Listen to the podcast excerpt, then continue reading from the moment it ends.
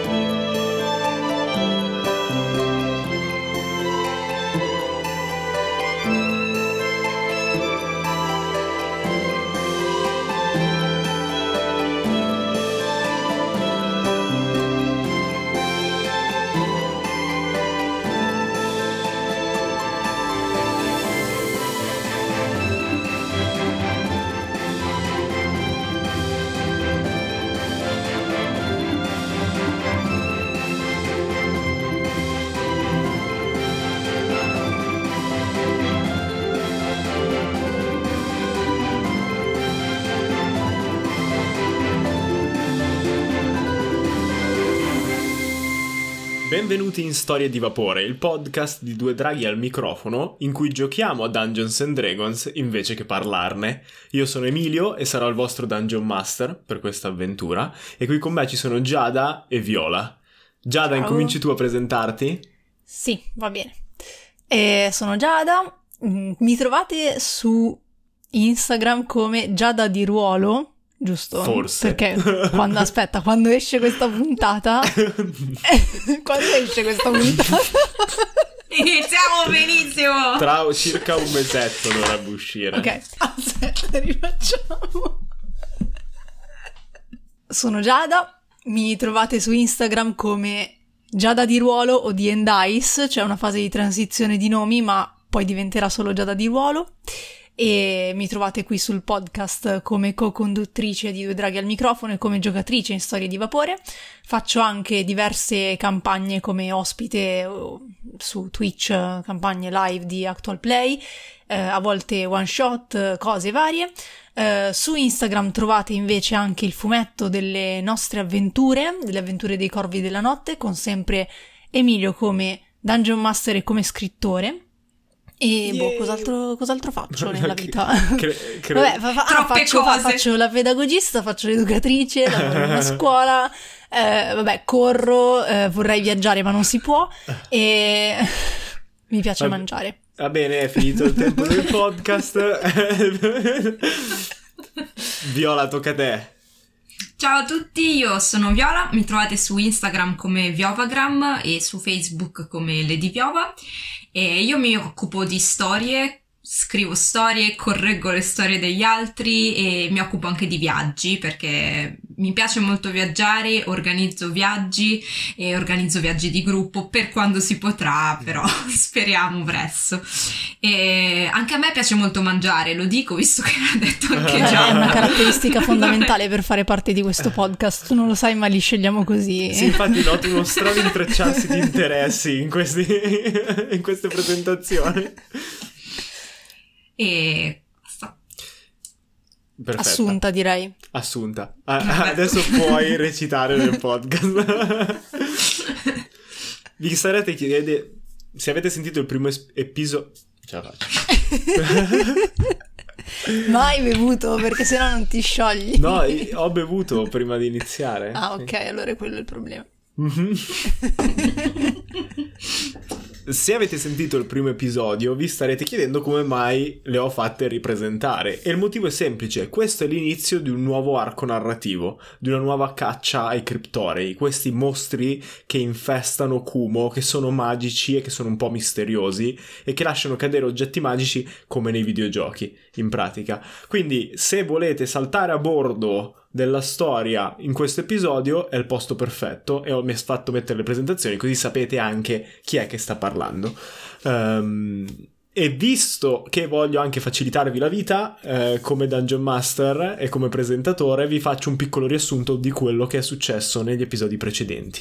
Ametista è una gnoma rapida di mano e di ingegno, giocata appunto da Viola, che è arrivata nella città di Ultima per iniziare il suo apprendistato come cacciatrice di criptorei. Gli oggetti magici che lasciano questi, questi mostri sono di inestimabile valore perché nel resto del mondo non c'è assolutamente la magia e quindi si è creata una fiorente industria attorno a questi mostri di cui Ametista vuole iniziare a fare parte.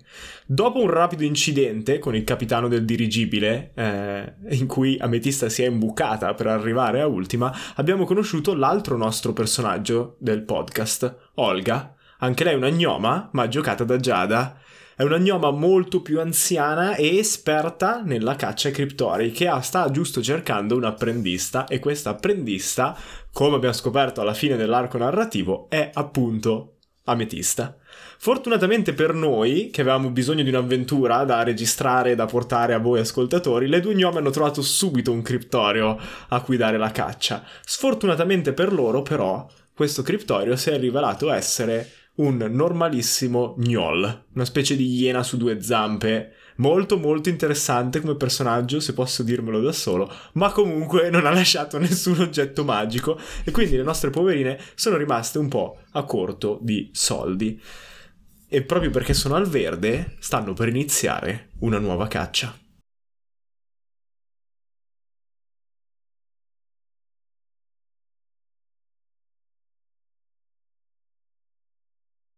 Il vento caldo colpisce l'isola volante su cui è appollaiata Ultima. Le nuvole vengono spinte contro la città e salgono verso l'alto come onde contro una scogliera. A differenza della schiuma del mare, però, le onde sono multicolore, dal rosa al blu scuro. La nostra telecamera si spinge in avanti attraversando queste nuvole fino a manovrare tra i grattacieli della città. Sotto di noi le persone sembrano piccole formiche mentre si muovono tra le loro occupazioni. Ma noi non ci fermiamo, e proseguiamo verso nord, tra i campi di grano dove volano farfalle multicolori, le spighe che si piegano all'improvviso e un treno suona il suo saluto agli gnomi che lavorano nei campi lì attorno. La telecamera si avvicina al treno e all'interno facciamo in tempo a vedere un'elfa, dai capelli biondi tagliati corti, che sta studiando un libro. L'elfa alza la testa e guarda direttamente nella telecamera. E a quel punto la telecamera frena e si lascia superare dal treno e dietro al treno, in una piccola stradina polverosa tra i campi di grano, vediamo una motoretta. E sulla motoretta, strette nell'unico sedile per il momento, ci sono due gnome. Al volante, alla guida della sua amata motoretta, c'è una gnoma più anziana, dal volto rugoso e dagli occhi azzurri, che immagino sia molto felice di riavere la sua motoretta a vapore. Vero Giada? Sì, Olga è felicissima, infatti possiamo vedere sul suo volto il sorriso di una bambina. E tra l'altro finalmente si è calata i suoi occhiali da aviatore che teneva come fascia sulla fronte tipo cerchietto e adesso invece li, li indossa, quindi in realtà la sua faccia è composta da queste due enormi lenti mm-hmm. che molto spesse e poi c'è sotto il sorriso. Mm-hmm. Necessarie anche perché siamo all'inizio uh, del, dell'equivalente del 1800, 1900 sulla Terra e quindi non ci sono ancora strade asfaltate per le campagne di Ultima, quindi vedete tutta la polvere che continua a volare in faccia alle due sfortunate gnome. Un po' più scomoda e magari anche meno abituata a un velivolo del genere, veicolo, veicolo del genere. Beh, ma qua tutto vola. Sì, tutto vola. no, tra l'altro, Giada, scusami, prima di passare ad Ametista, se vuoi mm-hmm. descrivere anche la tua motoretta, questo è il momento giusto. Se avessi Di... qui l'immagine, visto che, che siamo un podcast steampunk, te la ricordi? Eh, se no posso darti no, la base io e poi tu aggiungi i dettagli. Sì, vai. Ok, è una motoretta nera, allungata, quasi un Harley Davidson nella Mhm. struttura. Subito dietro la sella, questo serbatoio per il vapore, dove viene prodotto il calore che fa muovere le ruote sotto. Il manubrio me lo immagino abbastanza alto, in modo tale che Olga lo Mhm. raggiunga, no? Perché non so se... ehm, Secondo te è una motoretta che è stata riadattata per un ognomo o Olga l'ha proprio costruita con le sue misure in mente? Sì, l'ha costruita lei con le sue misure in mente. Ok, quindi è perfetta per la sua altezza. E mi Mhm. piaceva l'idea che magari c'è un fanale davanti o Sì. due che fanno come occhi della, della motoretta con dentro proprio delle fiammelle a gas. Ci sta, ci sta. Ok, vuoi inserire qualche. Ehm, No, sì, appunto, il manubrio me lo immaginavo anch'io più alto rispetto... Cioè, proprio lei è in posa proprio da biker eh, americano. e quindi con il manubrio alto e la testa che arriva poco, poco sopra, cioè ha proprio soltanto gli occhi che spuntano eh, da- dalla parte anteriore della motoretta. Mhm. E avevamo- avevo comprato il sidecar. Non ancora. Ah, maledizione. Quindi aspetta, è in lavorazione? Eh, mi- non mi ricordo ricordo di averlo comprato? Oh gosh, non ho ancora editato quell'episodio. Beh, Um, in ogni caso c'è stato qualche problema nel caso e non siete riusciti ancora a montarlo. Beh, allora come, come dettagli direi che mm, ci sono delle decorazioni mm, a forma di ingranaggi che ha dipinto lei stessa Mhm. e sono color oro sul- su entrambi i lati della motocicletta. E poi c'è scritto Olga caratteri ok. come sui suoi strumenti. Sì, perché abbiamo imparato nello scorso arco narrativo che sui suoi strumenti le scrive Olga per ritrovarli e si è rivelata una cosa molto utile, visto che Beh, appunto le sono diciamo che via. è, è molto gelosa della sua motoretta, quindi se qualcuno dovesse rubargliela la ritroverebbe subito. Mentre dietro di lei, come dicevo, magari più scomoda perché non è abituata a questo tipo di veicoli e con il calore del contenitore del, del vapore subito dietro di lei, quindi magari un po' preoccupata dalla cosa, c'è Ametista, che è una seconda gnoma e che è molto più giovane però. Sì, io mi sono comprata anch'io degli occhiali tipo quelli di Olga, ma di una misura troppo grande per me, quindi mi continuano a sballonzolare sul naso. Non ne posso più, quindi ogni due minuti continuo a urlare Olga! Quando arriviamo? Cosa? Quando arriviamo? Non ti sento! E poi lascio perdere perché capisco che non mi sente, ormai lo so bene che non mi sente quando urlo. E continuo a prendere moscerini che mi entrano in bocca, una situazione di disagio tremenda, ma resisto. A proposito di questa situazione di disagio, l'ultima volta abbiamo detto, anche se non abbiamo mostrato, che voi due avete litigato. Mhm. E avete litigato perché... eh, Perché appunto- è una poveraccia, Esatto, Olga. perché per quello che- qualcuno si è dimenticato di dire alcuni dettagli fondamentali dello stile di vita che Ametista sarebbe andata a fare come apprendista. Quindi non so se volete fare che la cosa è già stata più o meno risolta o almeno siete in una situazione neutrale, neutra eh, e non, vi sta- non siete ancora arrabbiati l'una con l'altra o volete ruolare qui qualcosa. Ma dipende da quanto, tem- quanto tempo è passato da quel giorno. Se ti ricordi, ehm, proprio mentre stavi finendo di sistemare la motoretta nel giorno stesso, eh, hai incontrato Corin, il capitano di polizia che vi ha già affidato la prima missione, che ti ha detto che appunto c'è- ehm, era comparso un nuovo criptoreo. Quindi Ok. avete passato il tempo che volete a prepararvi e poi... Quindi qualche mosse. giorno massimo, direi. Io pensavo Neanche. uno o due giorni al massimo. sì, sì, sì. Ma Ok. io mi immagino, non so, poi dimmi tu Olga, ma secondo me tu fai finta di nulla. Cioè, se non sono Sì, io sì. a dirti qualcosa, non... Sì, sì, Olga è proprio orgogliosa, quindi... Cioè, lei aspetta le tue scuse, in sostanza. ha le mie scuse perché sono un apprendista che deve pagare pure Certo. per fare l'apprendista. giusto, giusto. No, io dopo tutto quello che è successo eh, mi ha calmato molto scoprire che abbiamo una nuova missione, quindi c'è un nuovo criptorio. Quindi ho deciso di lasciare un po' perdere anche perché per me eh, l'essenziale non sono comunque i soldi. Mhm. Quindi diciamo che la situazione è tranquilla.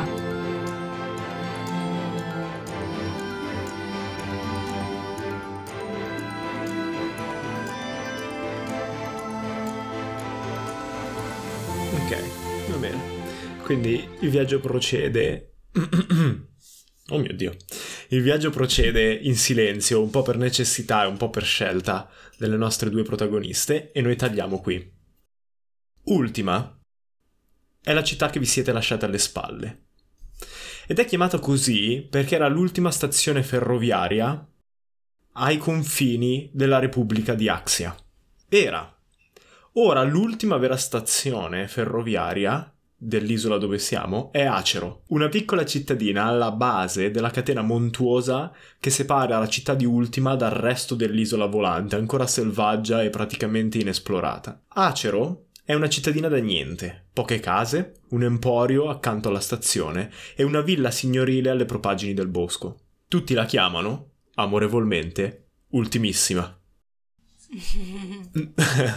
non la nominerei neanche se non avessimo due buoni motivi per farci una sosta. Prima di tutto, la motoretta di Olga non ha un'autonomia illimitata e il carbone inizia a scarseggiare proprio quando iniziate a vedere Acero che compare all'orizzonte. In secondo luogo, e immagino che vi interessi di più, la vostra futura datrice di lavoro si trova proprio nella villa, ai margini di Acero. Immagino che la, la vediamo, la villa, arrivando. Sì, io la immaginavo come... Eh, poi magari se volete aggiungere dettagli alla città potete benissimo farlo, ma c'è questa stazione ferroviaria, il treno che abbiamo visto superarvi poco fa, che ormai è già arrivato in stazione, quindi vedete il pennacchio di fumo che si sta piano piano spegnendo man mano che la pressione viene rilasciata e viene ricaricato e ehm, la cittadina, due semplici strade, qualche edificio e più in alto sopra la collina questa villa signorile.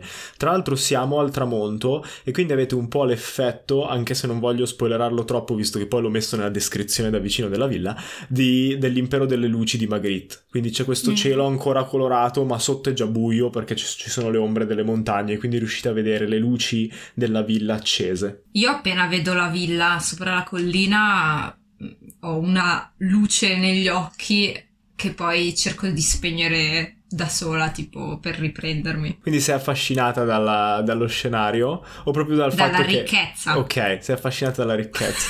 okay. Perché non è essenziale, ma è comunque un, un lusso comunque, che ci possiamo permettere. per abitudine uno guarda sempre sì, dove sì, c'è sì. più ricchezza possibile. È proprio costruita per dare quell'impressione è proprio costruita sulla collina. Uh, Acero non è una città grandissima, come ho detto, però comunque evidentemente i signori della città vogliono far capire chi è che comanda. Olga invece guarda, si guarda attorno tra le vie della città e rallenta con uh, la moto, come se volesse godersi per un attimo la visione di queste luci che iniziano ad accendersi, anche se è ancora il crepuscolo e diciamo che ci sono ancora delle luci in cielo, eh, però trova comunque romantico il momento in cui si accendono i primi lampioni, le prime luci nelle case mm-hmm. e per un attimo un po' di nostalgia della sua giovinezza. Io rompo il momento di nostalgia di Olga perché le urlo Olga, siamo arrivati! Ho rallentato, ti sento adesso.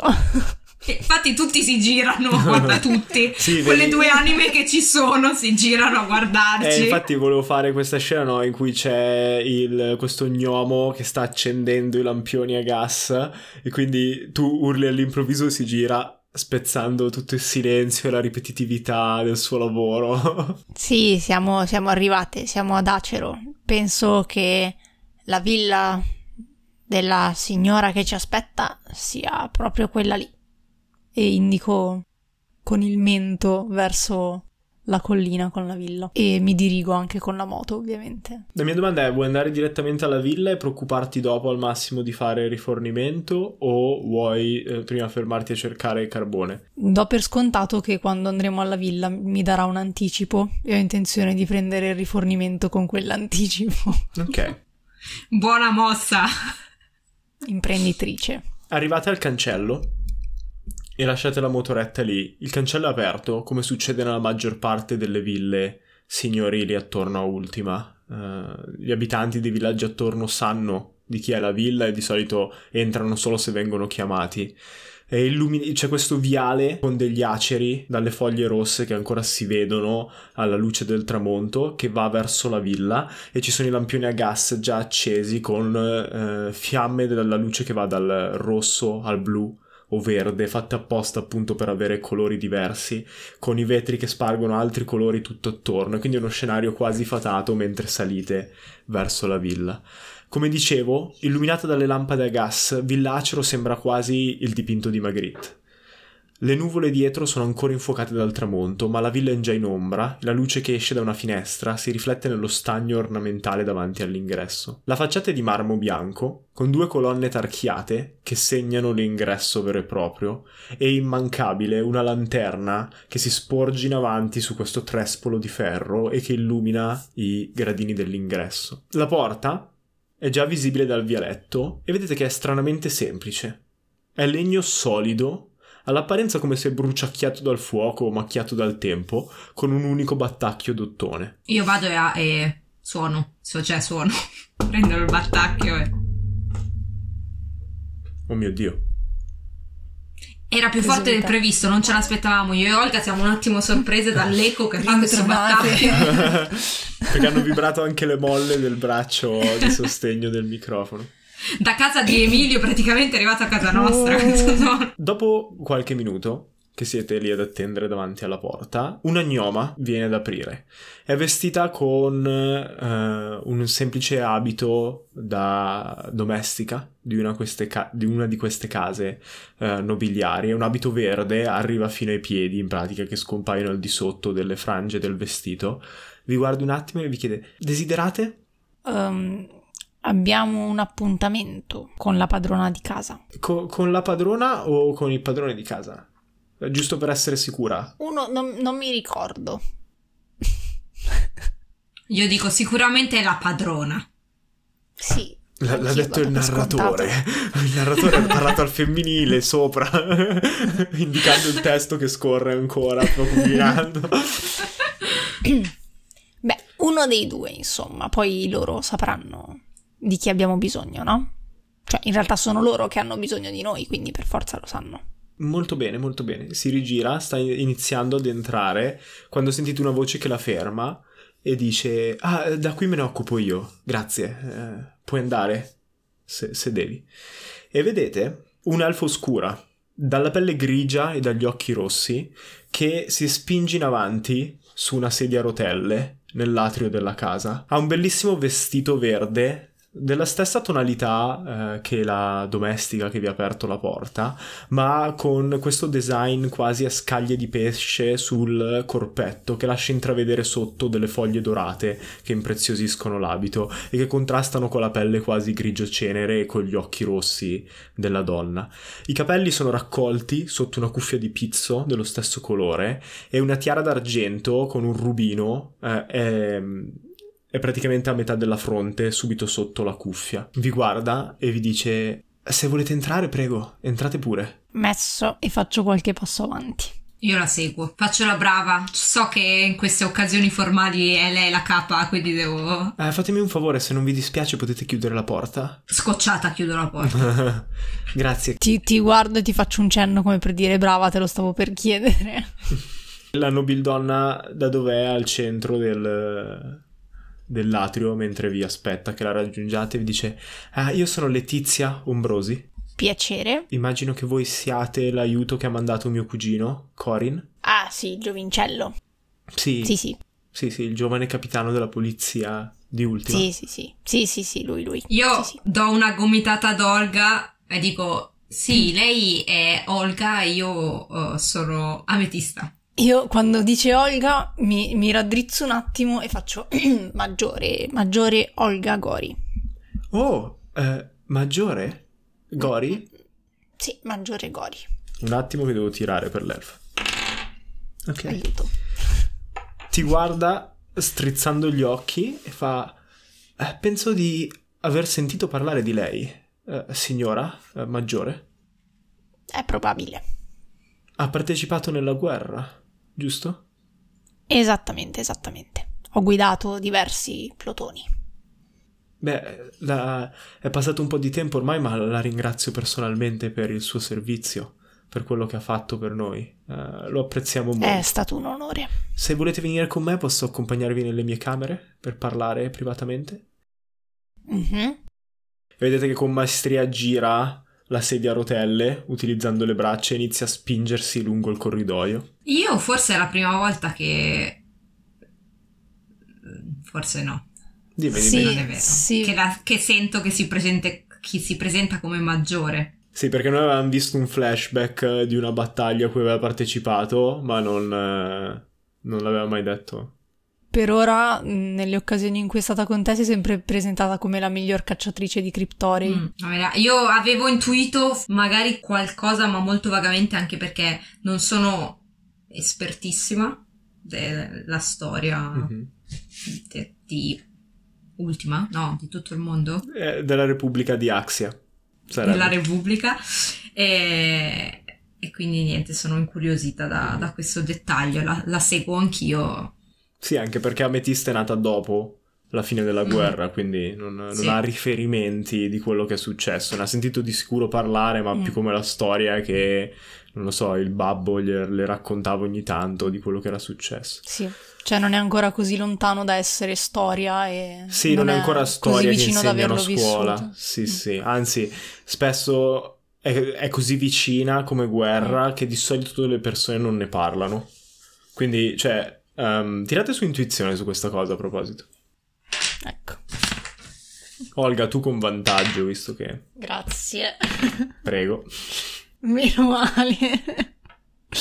Ehm, Io ho fatto 17 più 2, 19. Uh. Vorrei, vorrei dire una cosa agli ascoltatori perché hanno iniziato a scrivermi dicendo che i miei dati, però giuro che è tutto vero, non so perché, ma è tutto vero. In realtà ha fatto un passo. Signori, ricordatevi di questa sera come la sera in cui ho fatto un 24. Un 24 inutile in una cosa inutile, Un 24 sottolineiamolo. inutile, ma pur sempre un 24. Dopo quando dobbiamo combattere farai tipo due. Probabile. Visto che avete fatto così alto, prima vi dico quello che pensavo e poi vi lascio scoprire qualcosa in più rispetto a quello che pensavo di dirvi. Tra l'altro in questo arco narrativo non pensavo di non dirvi prima il livello di difficoltà perché la- negli Mhm. scorsi episodi non mi è piaciuto molto e poi alla fine ricasco sempre nel mio solito pattern, quindi... Morale della favola. Ehm, capite subito che il fatto che ne parli così apertamente e che in un certo modo sappia anche come approcciarsi, poi Olga magari mi dici tu quanto è stata efficace eh, nel ringraziarti e tutto, cioè si vede che è, abituata ad avere a che fare con qualcuno che ancora si sveglia di notte con gli incubi di quello che è successo nella guerra, quindi suo Mm. marito era un ufficiale o comunque aveva combattuto, ha combattuto da qualche parte in qualche modo.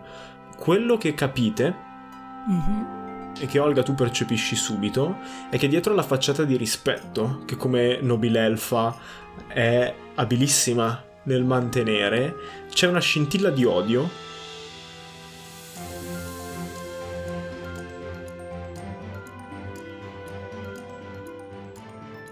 Ehi, sono Giada, o meglio Olga all'interno di Storie di Vapore, ma in questo piccolo spezzone sarò Giada per parlarvi di quelli che sono altri miei progetti. Infatti dovete sapere che ieri è uscito il primo episodio di una campagna che porto su YouTube, sul canale Teatri della Mente. Potete trovare il link in descrizione di questo episodio. Teatri della Mente è un canale YouTube che ho con altre tre persone, altri tre creators che si occupano di giochi di ruolo. Steph Kirian, la madre dei draghi, e Samuele Ventifacce. Loro hanno già dei loro canali YouTube, ma abbiamo deciso di fare questo canale tutti e quattro assieme per iniziare a portare appunto una campagna di gioco di ruolo. Quindi, se non vi basta ascoltare storie di vapore e volete vedermi nei panni anche di un altro personaggio, potete trovarmi su lì ogni domenica alle 10. Dacci il pitch della campagna però. Cos'è che vuoi? un riassunto veloce di cosa parla la campagna Ah, ok. Allora, la campagna si intitola La voce della corruzione e vede questi tre protagonisti che vengono uniti dalle circostanze per recuperare un artefatto. E di che genere è?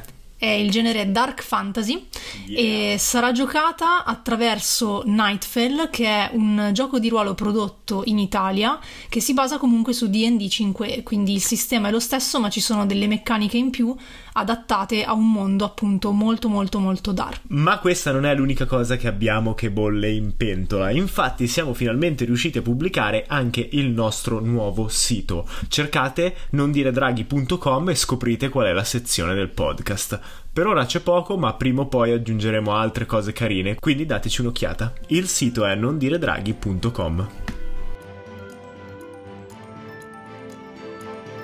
C'è una scintilla di odio che va ben oltre, va ben oltre semplicemente, non lo so, un disprezzo perché se, se sei una gnoma con un alto eh, rango militare. Mhm. Cioè sembra esserci qualcosa di Oh, personale.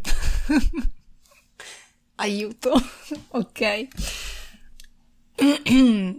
Questa cosa la percepisco chiaramente, hai detto giustamente. Sì, e ovviamente intuizione non è per come funziona, no? È una delle vostre abilità che Mhm. avete sulla vostra scheda che potete usare per scoprire parti del mondo che io magari non ho descritto. Però non è un metal detector, quindi non sai esattamente se è una tua sensazione Mhm. O se è una cosa Ma vera. infatti io Giada ho capito perfettamente a cosa ci stiamo riferendo, ma penso, Eh, ma eh, Olga semplicemente mentre la segue fa la faccia stranita come per dire vabbè adesso mi sembra un po' esagerato tutto questo odio nei miei confronti. Tutta E invidia. io invece semplicemente mi sento mm, non troppo ben disposta. Cioè sento che non mi sento a mio agio e, e quindi inizio a guardarmi attorno. Cioè, quando non sono a mio agio controllo di più dove, dove sono. Controlli le uscite, ok, ci sta, ci sta, mi piace. E vedi che ehm, la casa è stata riarrangiata per accomodare la padrona di casa. Quindi le- di solito le, le- le stanze padronali sono al secondo piano, verso est, e invece qui sono al piano terra, dove di solito si trova il salotto eh, di ricevimento così.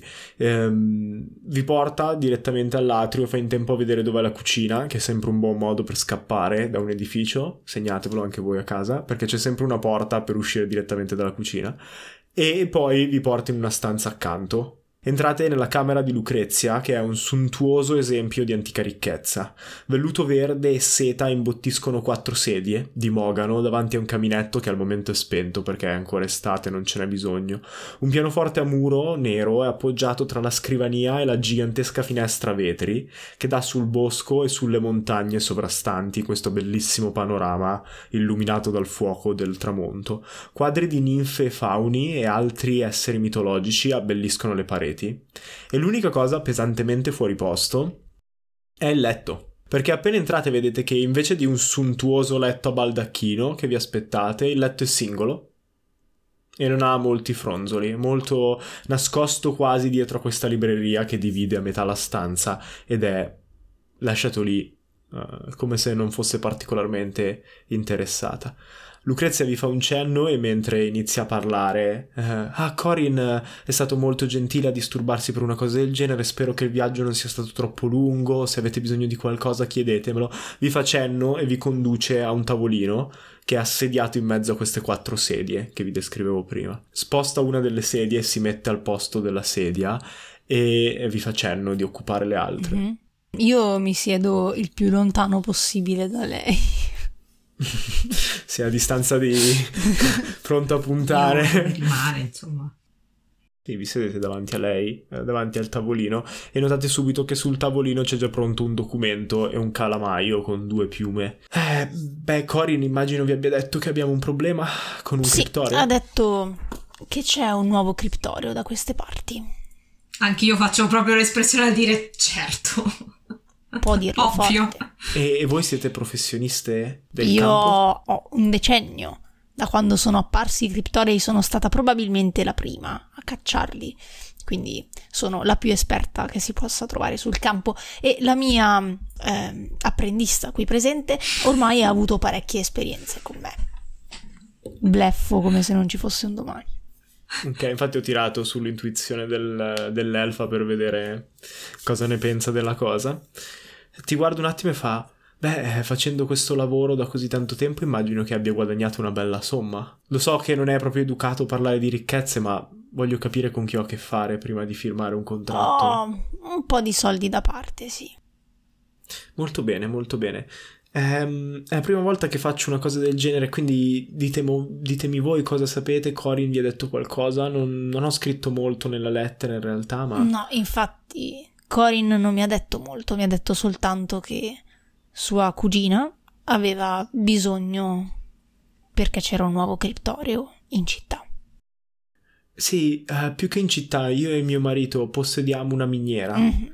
Uh, si chiama Ruse Nero ed è sulle montagne subito qui sopra. È una miniera di carbone e di un, di un certo rispetto. Negli ultimi anni ci ha portato qualche fortuna. Due giorni fa è, è stata...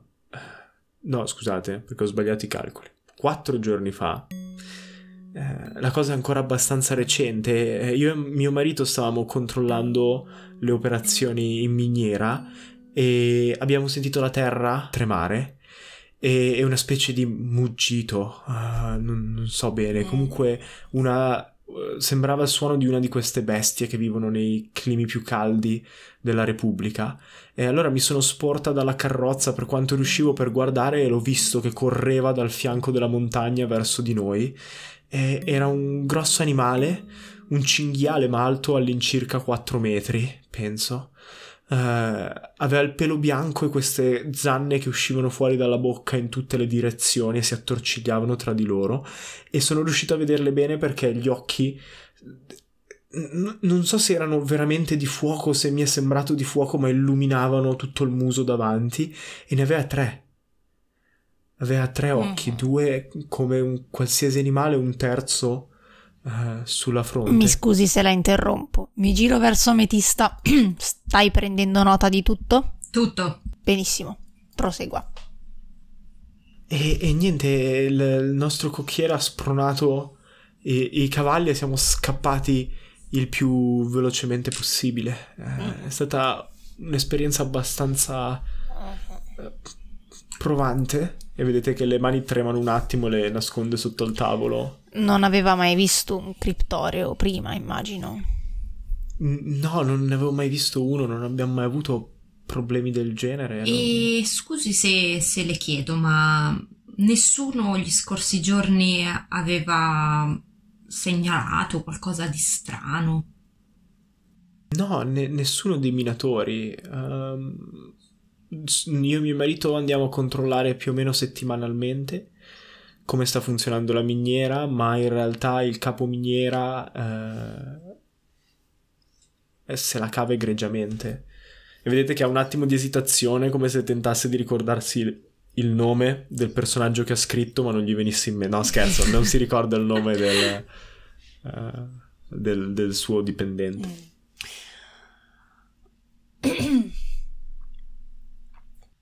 Ma in quel momento gli altri minatori erano presenti? Noi stavamo giusto lasciando la miniera, Mm. eh, abbiamo sentito delle grida dietro, ma siamo dovuti scappare prima che ci raggiungesse, eh, anche se mio marito voleva fermarsi e, e tentare di abbattere subito la bestia, non pensavo che, che fosse un- una mossa saggia, se mi potete capire. Io ho, ho questo problema e non- senza la carrozza sarei stata spacciata e, e si massaggia un attimo le gambe sotto il vestito. Ci vuole molta esperienza per andare incontro a un criptorio. Avete fatto bene a scappare. Per questo appena tornata ho scritto un messaggio per, per mio cugino e, e l'ho spedito il prima possibile con uno dei treni. Nel frattempo mi auguro che la miniera sia stata chiusa al pubblico. E que- questa è parte del problema. Ehm, non è sceso nessuno Oh, dalla miniera. oh. Male. Molto male. Quante persone c'erano dentro, più o meno? Eh, d- abbiamo due turni Mhm.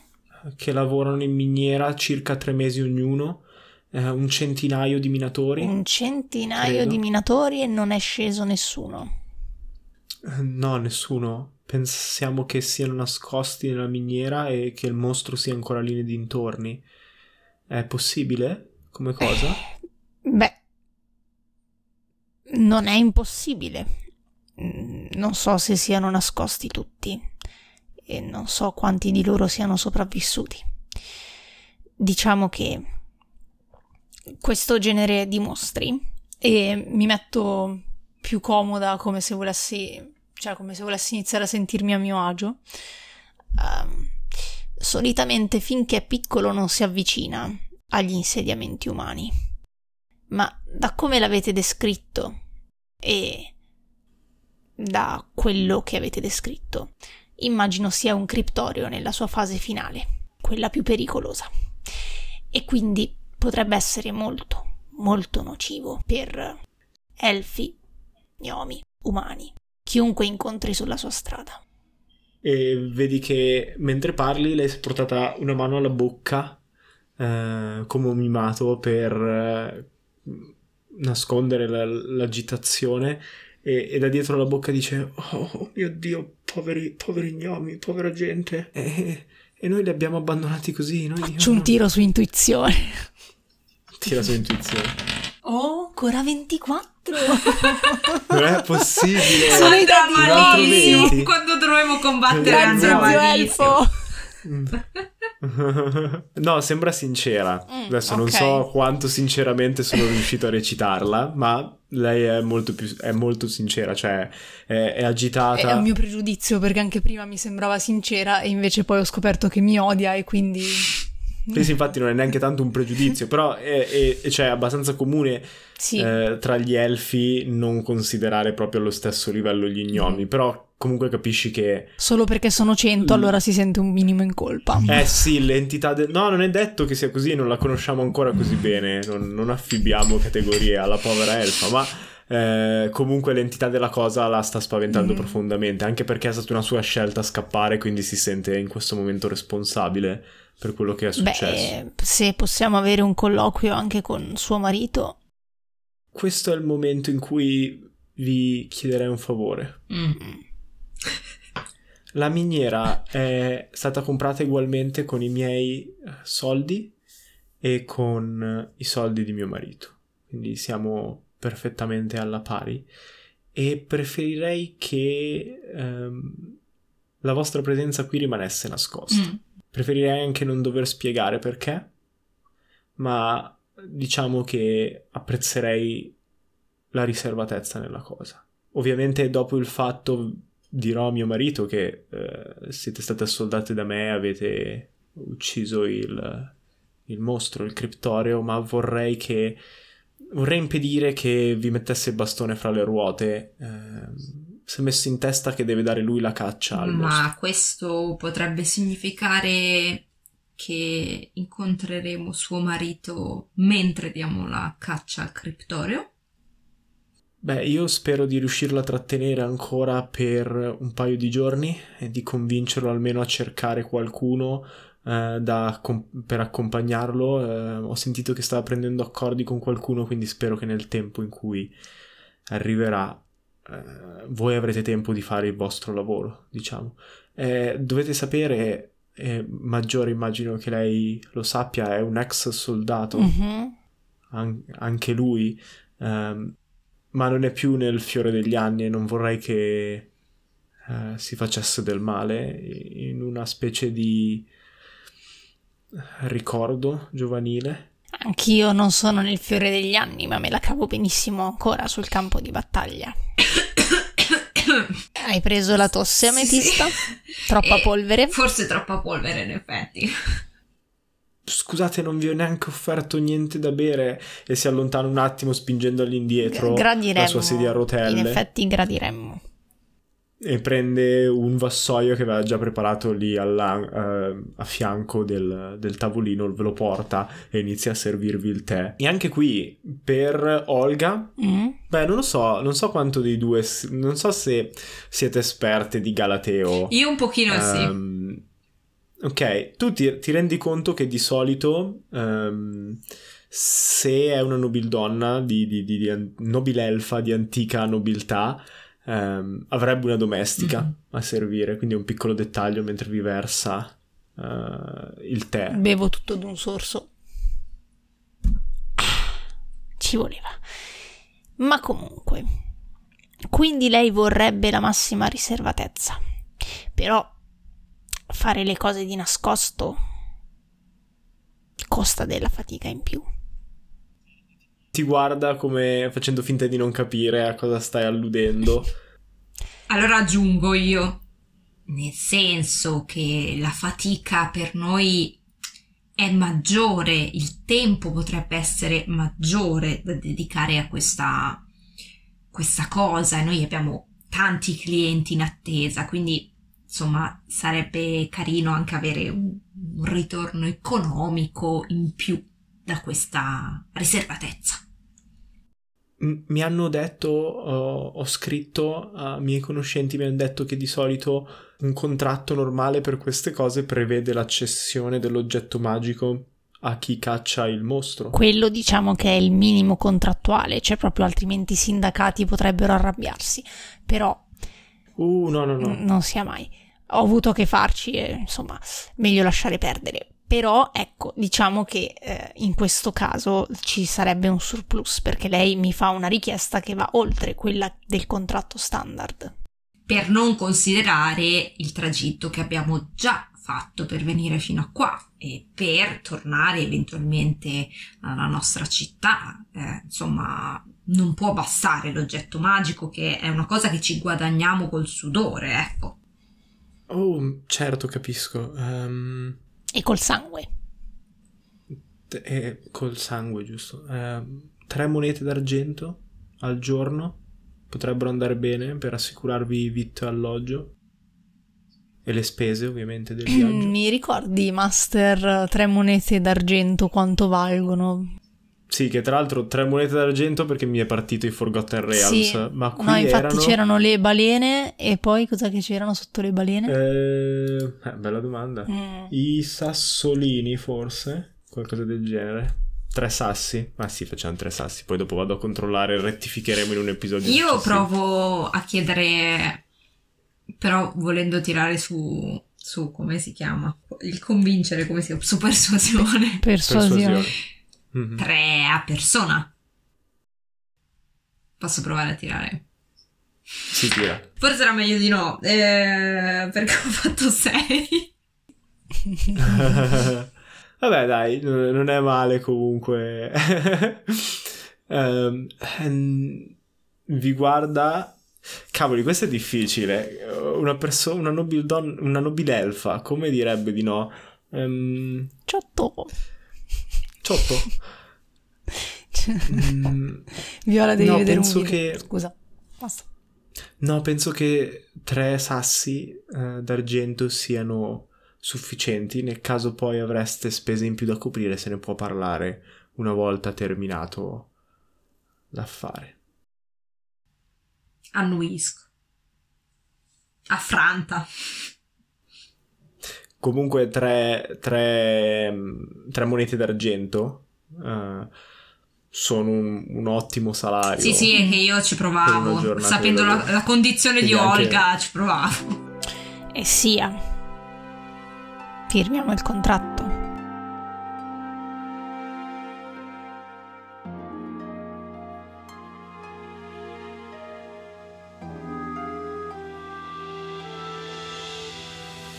Vi fa segno di eh, avvicinarvi al tavolino e voi prendete, intingete un attimo le, le- le penne, le- pulite la punta su contro la, la bocca, la boccetta del, del calamaio e poi firmate con i vostri nomi in fondo al Mhm. contratto. Io controllo bene il contratto prima di firmarlo. Dai un'occhiata al contratto. Per evitare di trovarmi sorprese. Brava, brava, è proprio per questo che ti ho assunto.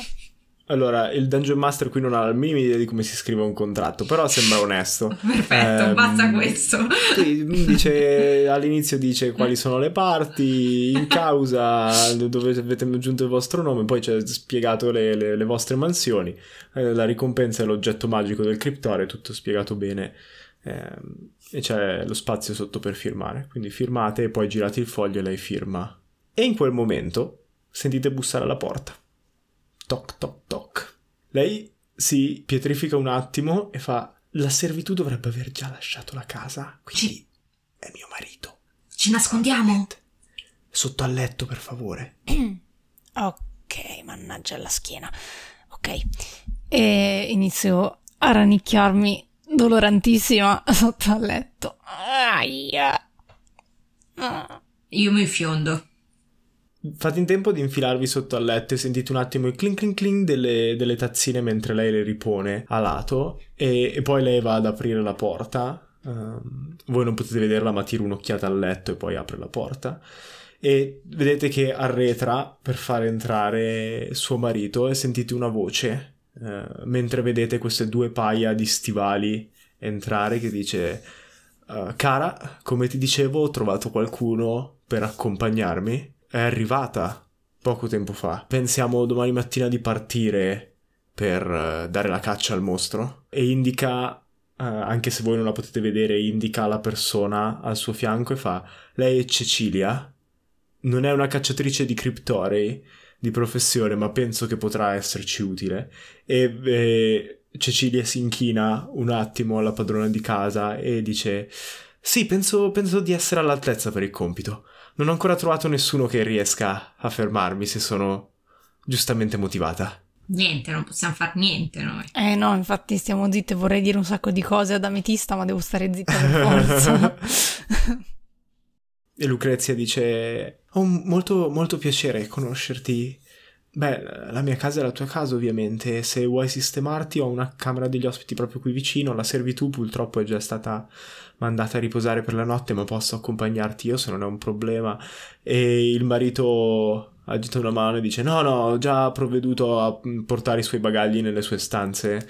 Uh, è tutto sistemato, volevo soltanto presentartela prima di, di partire. Uh, e c'è un attimo di silenzio imbarazzato tra le tre, tre, figure poi Cecilia dice mm, perfetto allora io vado a sistemarmi preferirei dormire presto prima di iniziare la nostra avventura e, e lascia la stanza salutando gli altri e c'è ancora un attimo di silenzio tra marito e moglie e poi lei gli dice eh, Lucio sei sicuro di quello che vuoi fare? E Lucio risponde beh qualcuno dovrà pure occuparsene No, è la nostra miniera, in fondo. Comunque immagino che neanche questa notte ci vedremo, vero? E c'è un attimo di silenzio. Immaginavo. Beh, allora, buonanotte. E lascia la stanza. Io sussurro ad Olga quando sento che se, ne, che se n'è andato. Dobbiamo sabotarli. Dobbiamo partire prima di loro. Partiamo in questo istante. Io ho visto queste persone in faccia. No, tu non hai visto queste persone in faccia, ma Però siamo... posso dirti che secondo me Olga ha capito. e la voce è la stessa. Eh, la voce è la stessa. Gli ha detto che è stato in guerra. E soprattutto quella, quella cosa che ha percepito prima di astio verso di lei, esagerato, diciamo che ha fatto due più due quindi ha un po' un sospetto. E infatti quando emergi trovi Lucrezia appoggiata con la sedia, con la schienale della sedia a rotelle contro la porta che ti osserva, intenta a leggere la tua espressione e vede che hai capito e annuisce un attimo e ti dice gli affari sono affari, non è vero? Non ho intenzione di farmi vedere da tuo marito. Lo, lo spero bene. Io cerco di... Capisco che sta succedendo qualcosa, ma capisco anche che non è il momento di intervenire e quindi chiedo all'elfa di dirmi come pensa che si muoveranno il giorno dopo il marito e Cecilia. Penso che andranno il più velocemente possibile verso la miniera e poi dipende Cecilia quanto è esperta. Uh, non so se avete visto, non penso che abbiate visto dove eravate, vero? No. Mm, Cecilia appartiene al tempio di Ba. Uh-huh. È, è, una delle sorelle dell'Alleanza per l'Educazione e la Cultura. Non, non sapevo che dessero anche la caccia ai criptorei. Quando gli affari girano bene, tutti che vogliono fare lo stesso mestiere. ti guarda, Senza offesa. annuisce, fa, immagino. Beh, immagino che non possiate dormire qui per la notte, quindi vi chiederei di uscire dalla finestra. Mhm. per evitare- Sarà un po' difficile per me, ma ci posso provare. Ametista, Sì, sì, sì, eh, ci siamo. sei, sei pronta? Pronta. Perché ci aspetta una notte insonne. Sono pronta. Una notte fatta di miniere, occhi rossi, zanne e peli bianchi. Preparati. Uscite l'ultima scena che vediamo eh, mentre la telecamera esce per prima dalla finestra sono le due gnome che scavalcano il, il davanzale si calano eh, giù e Lucrezia si avvicina alla finestra e ti ferma un attimo Olga mentre sei sotto, ti guarda negli occhi e dice non è mai veramente tornato. Posso assicurarti che io non c'entro nulla. Lo so, ma tu eri con lui e io no. E chiude la finestra. E finiamo qui. Sapevo! Subito ti ho sgamato.